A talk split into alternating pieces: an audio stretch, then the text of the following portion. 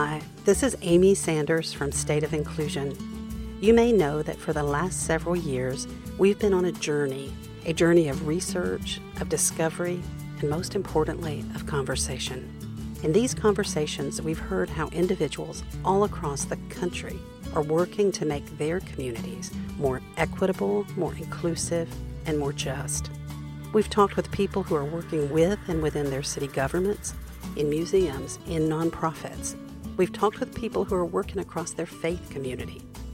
We've talked with artists, with librarians, with filmmakers, and we've talked with people who are acknowledging the past and are focused on remembrance and healing, as well as people who come at this work with a decidedly forward looking orientation. From our work, we have distilled and synthesized what we've learned, and now we are creating a series of episodes where we suggest an approach, a practice, the practice of building a more inclusive community. In this new series of episodes, we will share four foundational elements that underpin our thinking, and we will explore six areas of practice for building a more inclusive world, one community at a time. Click the link in the show notes to listen to our two introductory episodes. Thank you so much.